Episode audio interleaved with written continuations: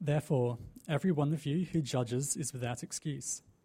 For when you judge another, you condemn yourself, since you, the judge, do the same things. Now we know that God's judgment on those who do such things is based on the truth. Do you think, any of you who judges those who do such things yet do the same, that you will escape God's judgment? Or do you despise the riches of his kindness, restraint, and patience, not recognizing that God's kindness is intended to lead you to repentance?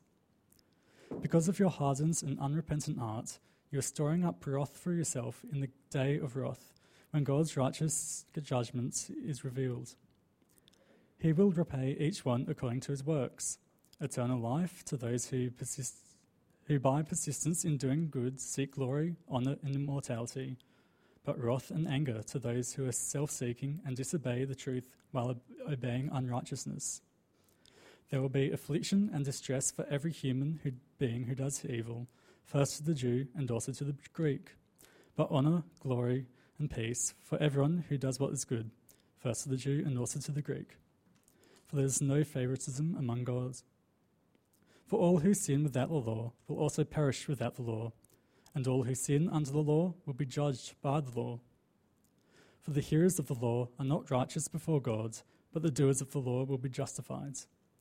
So when Gentiles, who do not by nature have the law, do what the law demands, they are a law to themselves, even though they do not have the law. They show that the work of the law is written on their hearts. Their consciences confirm this. Their competing thoughts either accuse or even excuse them on the day when God judges what people have kept secret, according to my gospel through Christ Jesus. Now, if you call yourself a Jew and rely on the law and boast in God and know his will and approve the things that are superior, being instructed from the law, and if you are convinced that you are a guide for the blind, a light to those in darkness, an instructor of the ignorant, a teacher of the immature, having the embodiments of knowledge and truth in the law.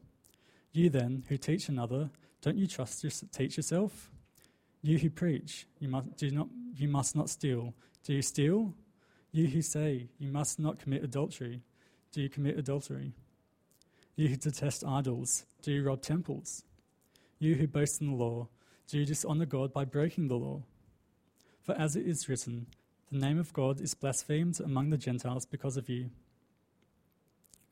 Circumcision benefits you if you observe the law, but if you are a lawbreaker, your circumcision has become uncircumcision. So if an uncircumcised man keeps the law's requirements, will not his uncircumcision be counted as circumcision? A man who is physically uncircumcised, but who keeps the law, will judge you who are a lawbreaker in spite of having the letter of the law and circumcision. For a person is not a Jew who is one outwardly, and true circumcision is not something visible in the flesh. On the contrary, a person is a Jew who is one inwardly, and circumcision is of the heart, by the Spirit, not the letter. That person's praise is not from people, but from God. So, what advantage does a Jew have? What is the benefit of circumcision? Considerable in any way. First, they were entrusted with the very words of God. What then? If some were unfaithful, will that unfaithfulness nullify God's faithfulness? Absolutely not. Let God be true, even though everyone is a liar, as it is written, that you may be justified in your words and triumph when you judge. But if our unrighteousness highlights God's righteousness, what are we to say? I'm using a human argument. Is God unrighteous to inflict wrath? Absolutely not. Otherwise, how will God judge the world? But if by my lie God's truth abounds to his glory, why am I also still being judged as a sinner. And why not say, just as some people slanderously claim, we say, let us do what is evil so that good may come? Their condemnation is deserved.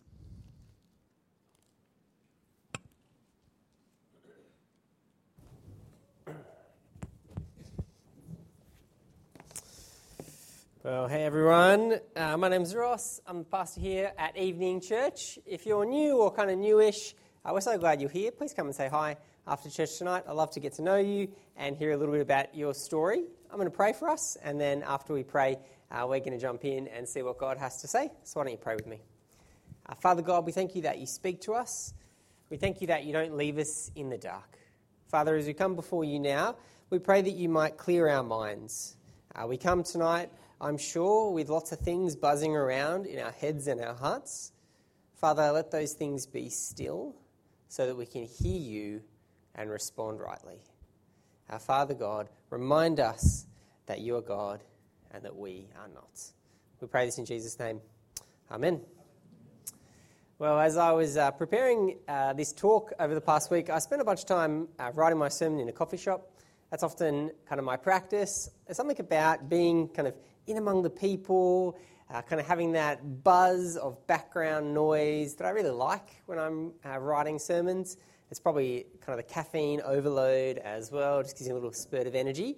But anyway, I was down uh, writing my sermon this week, and uh, I had one of those kind of eerie moments. I don't know if this has happened to you before, where I was working away in a coffee shop, and then all of a sudden, pretty much everyone else who was in the coffee shop left, kind of all at once, and then it was just me and two other people in this coffee shop.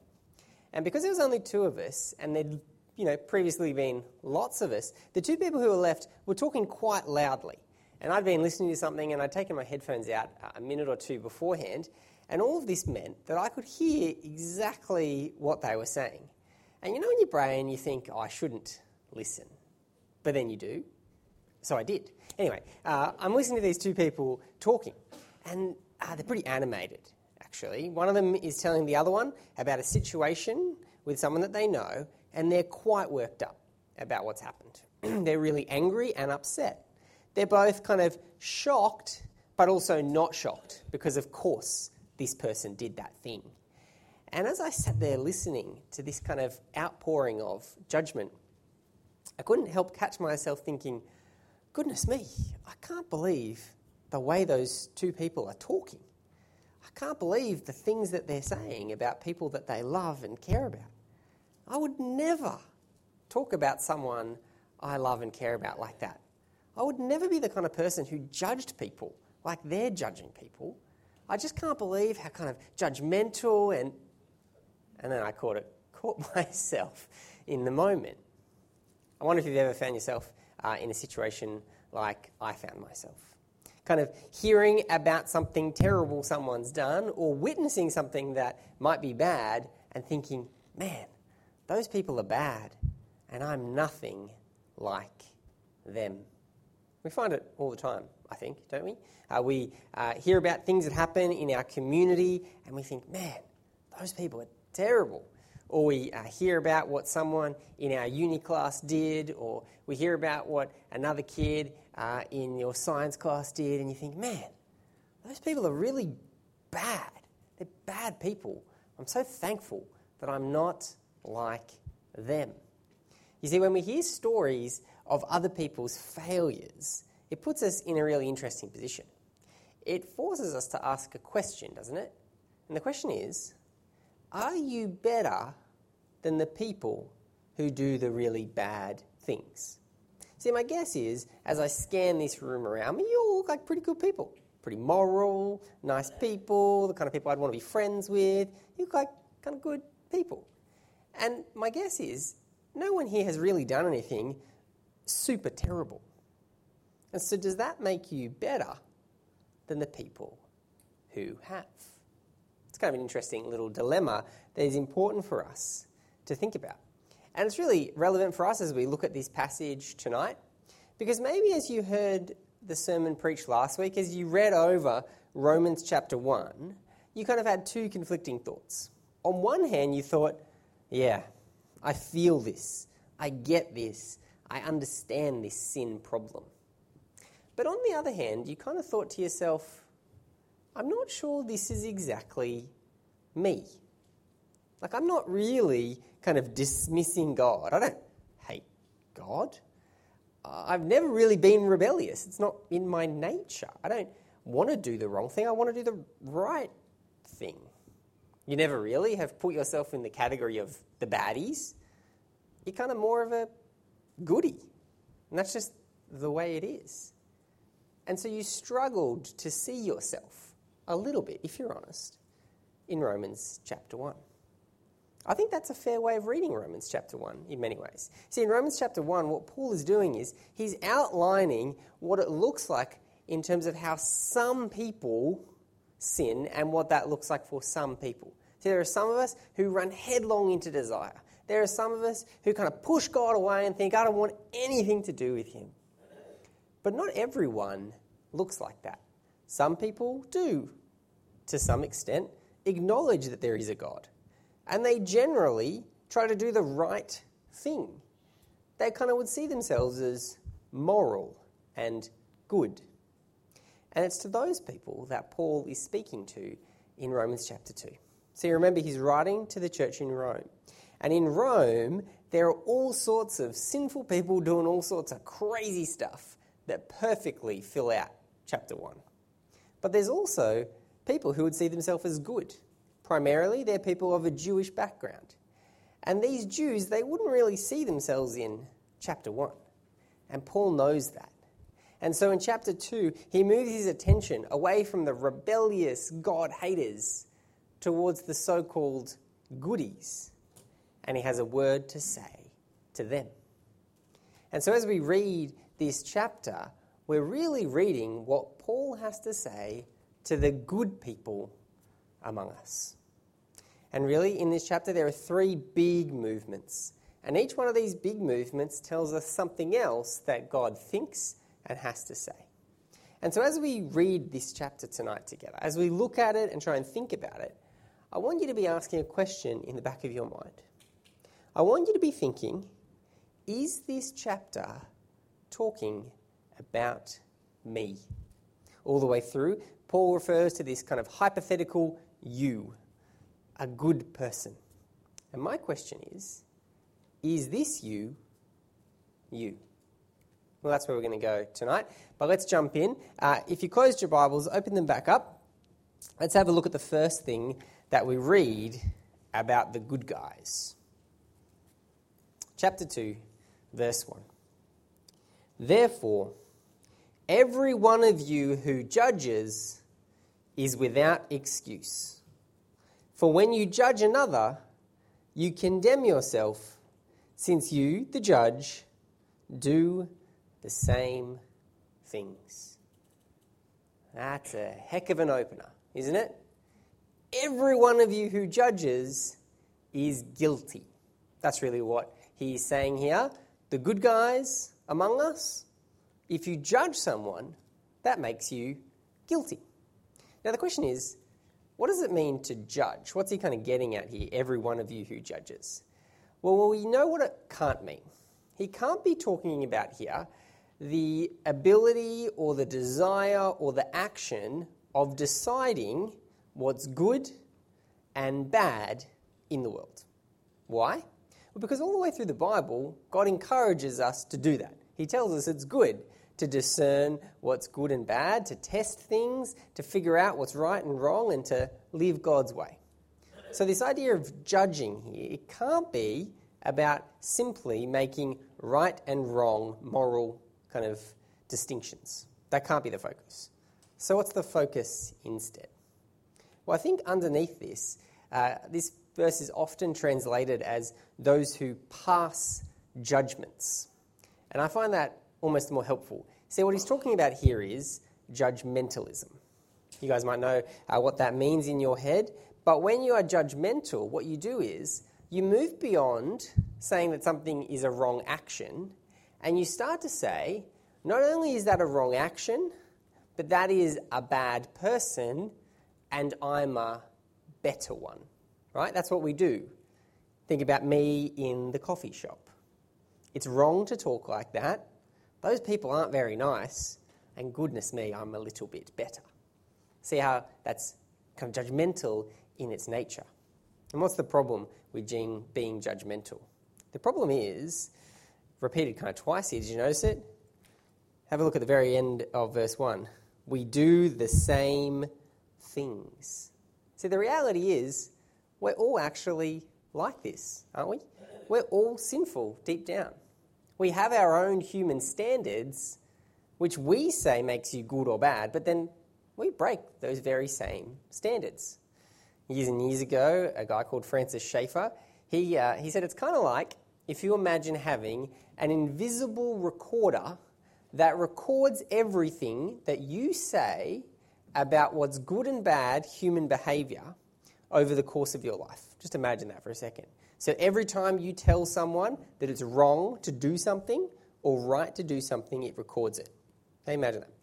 It's funny. It's probably in Francis Schaeffer's time. That was like totally ludicrous thought. Now it's kind of like accurate. That's probably Google is probably doing that right now. Um, anyway, move on. Uh, imagine that for a second.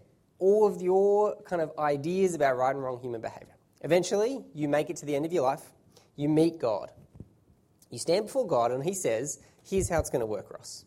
I'm going to play the record of what you said, not what anyone else said, not even what I said, but what you said was good and bad moral behavior. And we'll see as we kind of view your life whether you upheld your own standards. Do you reckon I'd pass? Absolutely not. Do I think any of you would pass? Not a chance.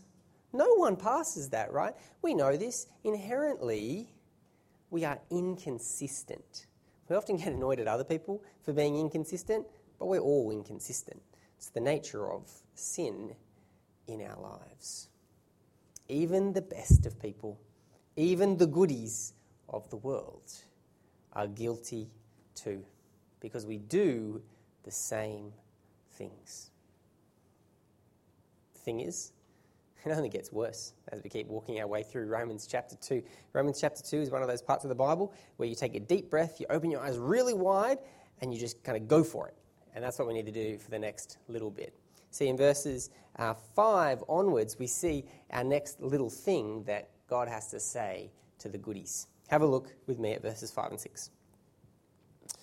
Because of your hardened and unrepentant heart, you are storing up wrath for yourself in the day of wrath when God's righteous judgment is revealed.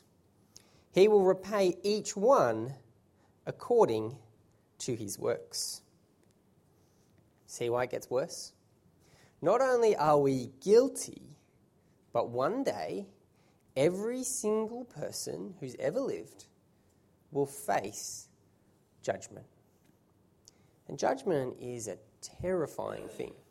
In all honesty, it really is. Judgment is one of those things which we talk about only when we have to. We don't really like the idea. It's a scary thought to think that someone is going to observe our life and make a judgment about how we've lived. And this idea of uh, storing up wrath, I think, is really scary.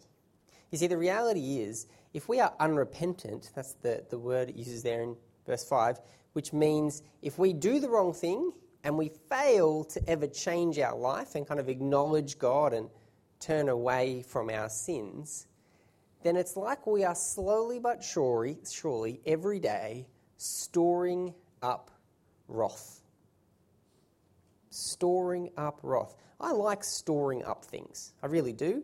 Uh, whenever I go to Woolworths and there's a sale on cleaning products, I have this weird habit of just buying as many 50% off Ajax spray bottles as I can. I just get them. And then underneath the sink, I have this little collection of really cheap cleaning products. It's great. And uh, whenever we need one, I've got a backlog.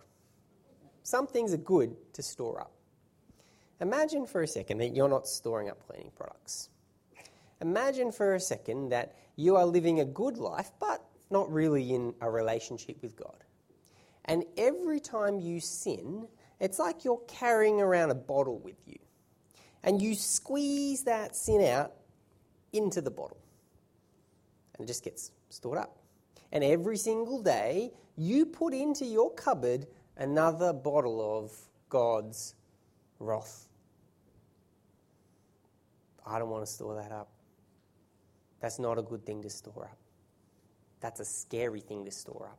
Because one day the cupboard gets opened and the bottles are poured out. And if you don't know Jesus, that's horrific. That's really what verse 6 is all about. Have a look at verse 6. He will repay each one according to his works. Now, you might read that and think, wait a second, I've been around churches before. I've sat through plenty of scripture classes. I know that God is a God of grace. That the whole point of all this faith stuff is that we are saved by grace alone. So, what is it talking about here? Well, what's going on here is that verse 6 is pointing us actually back to a psalm, Psalm 62. And the key to understanding verse 6 is actually in understanding what Psalm 62 has to say. I won't get you to flip there, but if you're interested, you can go and read it on your own. But in Psalm 62, uh, David is writing. And in the psalm at the end, he talks about how people will be judged by their works. The psalm before that is talking about the two groups of people the good people and the bad people. And what's fascinating is the works that are spoken about in Psalm 62 are really unique. You see, the bad people's works is all about people who reject God and try to take down his king. That's what the works are all about. It's all about how they respond to God. And you can probably guess what the good people of Psalm 62 do. It's not so much about their actions or behaviors, it's all about how they respond to God. It's those people who trust God and find refuge in Him. And so, as we bring that back into this verse, we're reminded that the works of God, the works that save us, the works that He will repay, are all about how we respond to the King that God has put on His throne. It's all about whether we trust Jesus or whether we are against Jesus. See, that's the key. You see, it is a terrifying prospect to store up bottles of wrath if you're opposed to God's King because one day judgment will come.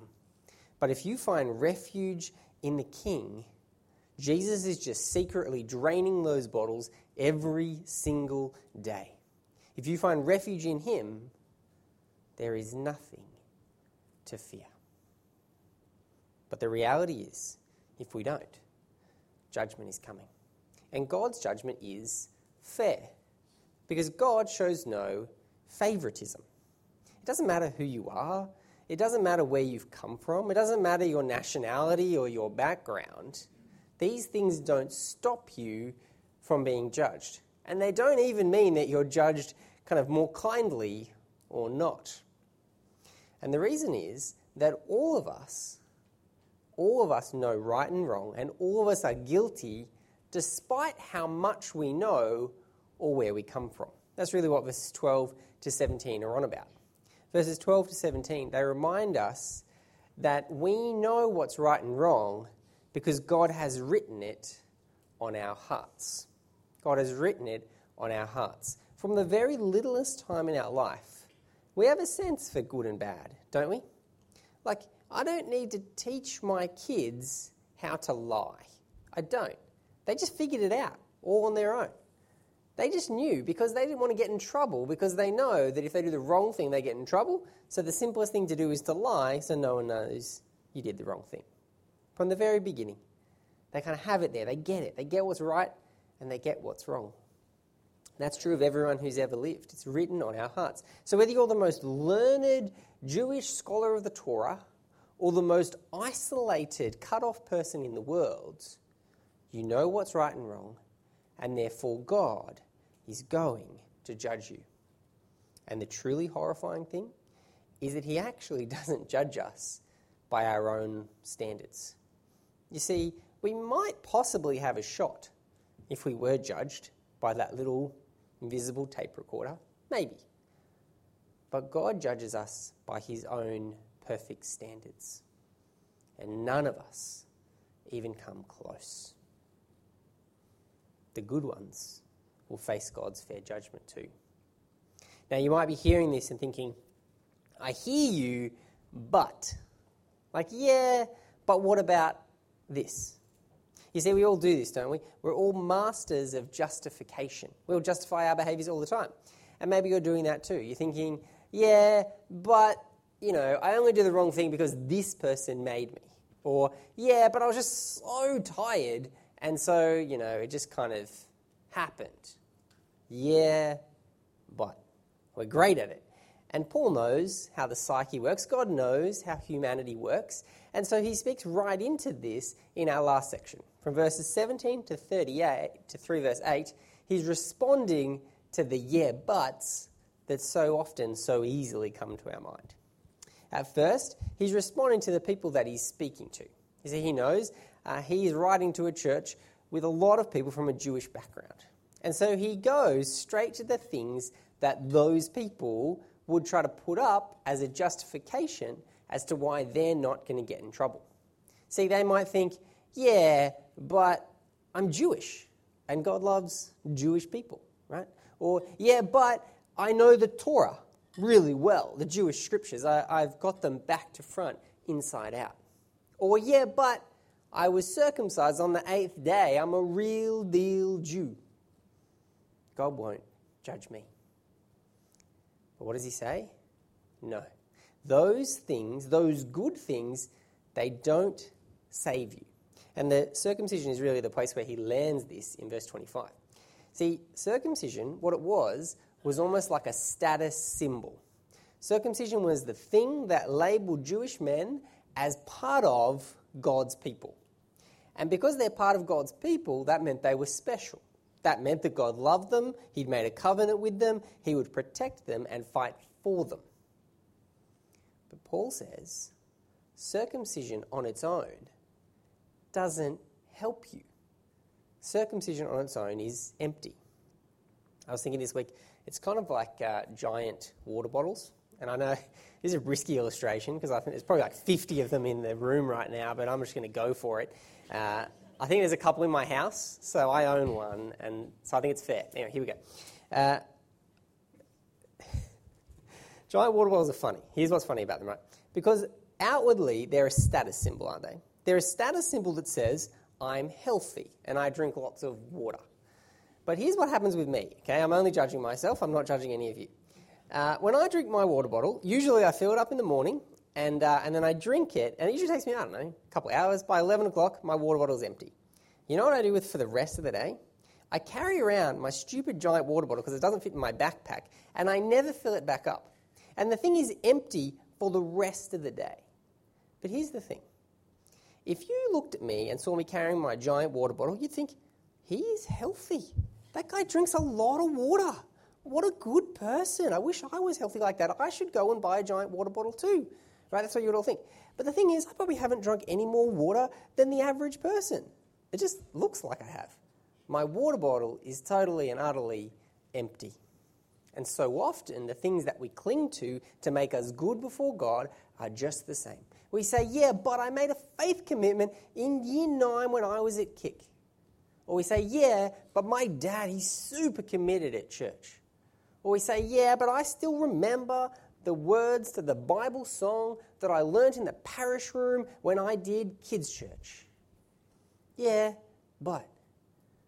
But the problem is, those things on their own, they're empty like my water bottle. There's something that we did a long time ago. But if there's no true and genuine and living reality of a faith and a trust in the Lord Jesus Christ, then they don't get us anywhere other than make us feel good about ourselves and add to our pretty visage to the outside. Good things don't get you anywhere. Now, it doesn't mean they're not good. That's really what chapter 3, verses 1 to 8 is all about. They're good. And if you have a love for Jesus if your heart is orientated and turned towards Him, if you're seeking Him out, putting off sin, then they're beautiful. They're part of the tapestry of your life. They're part of the way that you get joy and others get joy from seeing these things that have happened and the ways that you've served and loved Jesus. But on their own, they don't do anything. I was thinking this week uh, about uh, a few years ago, I was uh, in the city. We used to live in Newtown. And often I would catch the train not the train, catch the bus into the city along King Street. Now, if you've ever been into King Street, uh, you'll know that the road built a long time ago, and so uh, it's not particularly good when it's raining. So I was on the bus, and it was raining outside, like crazy rain, and the water kind of pools up on the side of the road. And as we were driving along, I saw this person outside the window, kind of dressed in office gear, and they had one of those tiny little black umbrellas, you know, the ones you take when you work in the city and you kind of, because they fit neatly in your messenger bag, unlike your giant water bottle. Um, and they're walking along with their little tiny umbrella, but it's absolutely pouring with rain. And so they've got this umbrella up above their head. But you know what happens to those tiny little umbrellas when it rains real hard?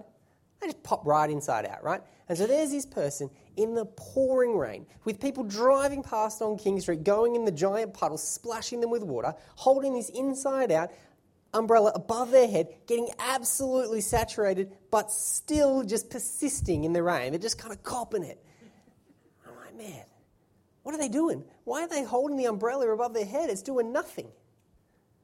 But that's us, isn't it? That's what we do all the time with God. We're holding our little things up above our head saying, But God, it's okay because I'm, because I did this or I did that or I made a faith commitment. I'm okay. And we're just sitting there, just still getting soaked by sin all the way through, thinking somehow we're going to be safe when our umbrella is useless in the rain.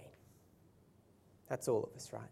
We're all soaked by sin. We hold up these things, hoping they'll protect us, hoping they'll save us, but they're doing absolutely nothing. The end of the day, the only place for safety, the only place we can weather the storm, the only place that we can get dry and find security and safety is in the arms of Jesus. He is our hiding place. He's our refuge from the storm. He is our rock and He is our Redeemer. And friends, if you do not know Him, you need to know Him.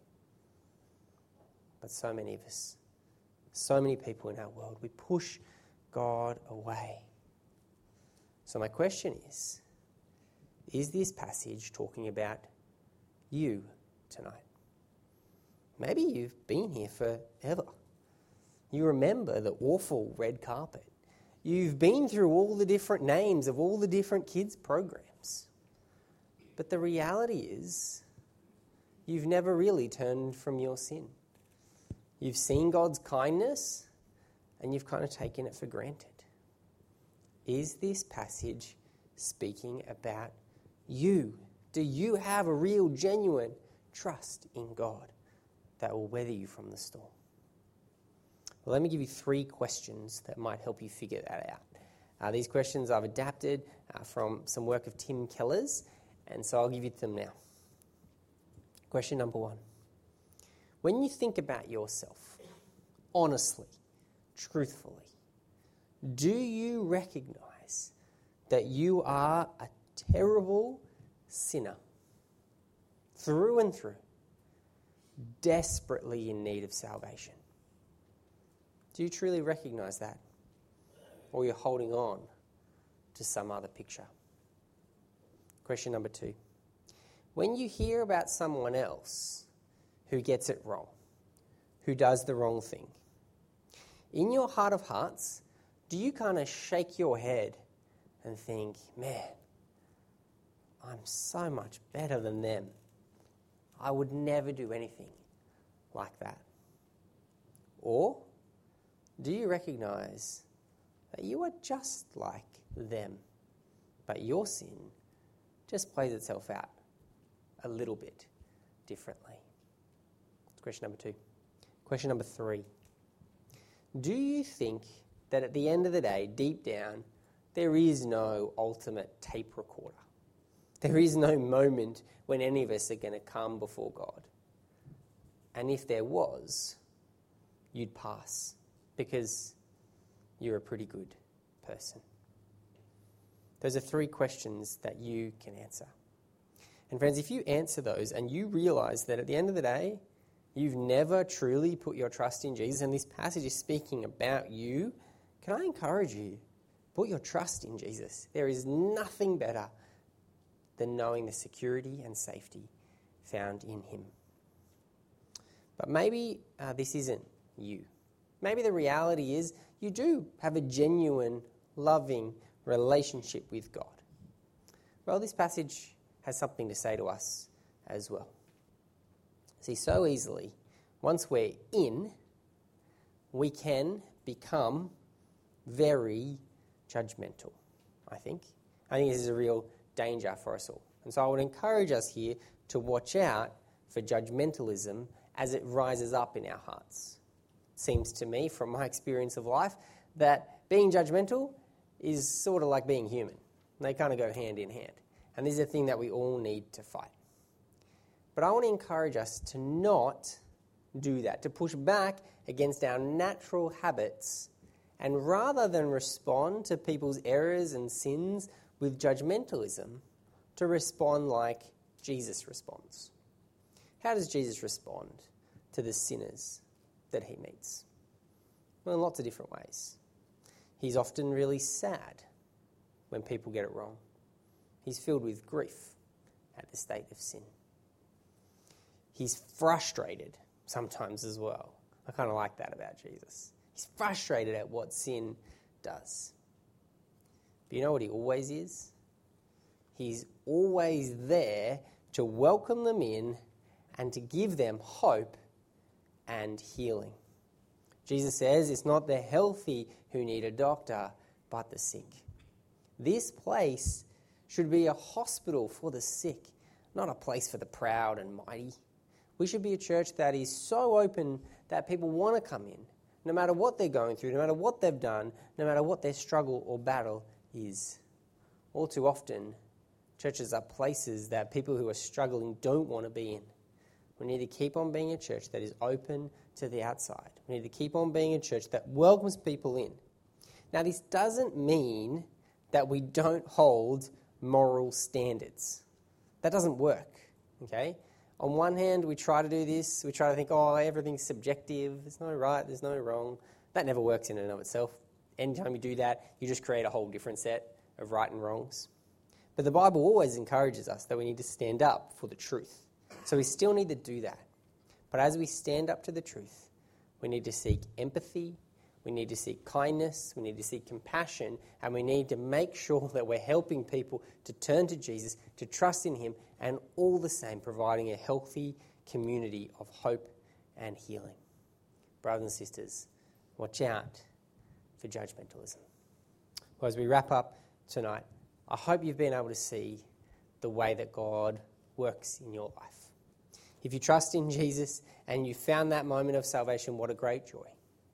If you are struggling, if you're someone who has always trusted in your own goodness, if you're holding that umbrella above your head, come back to Jesus. Put down the umbrella. Find shelter in Him alone. Goodies are guilty too. And without Jesus, they'll face judgment as well. Amen.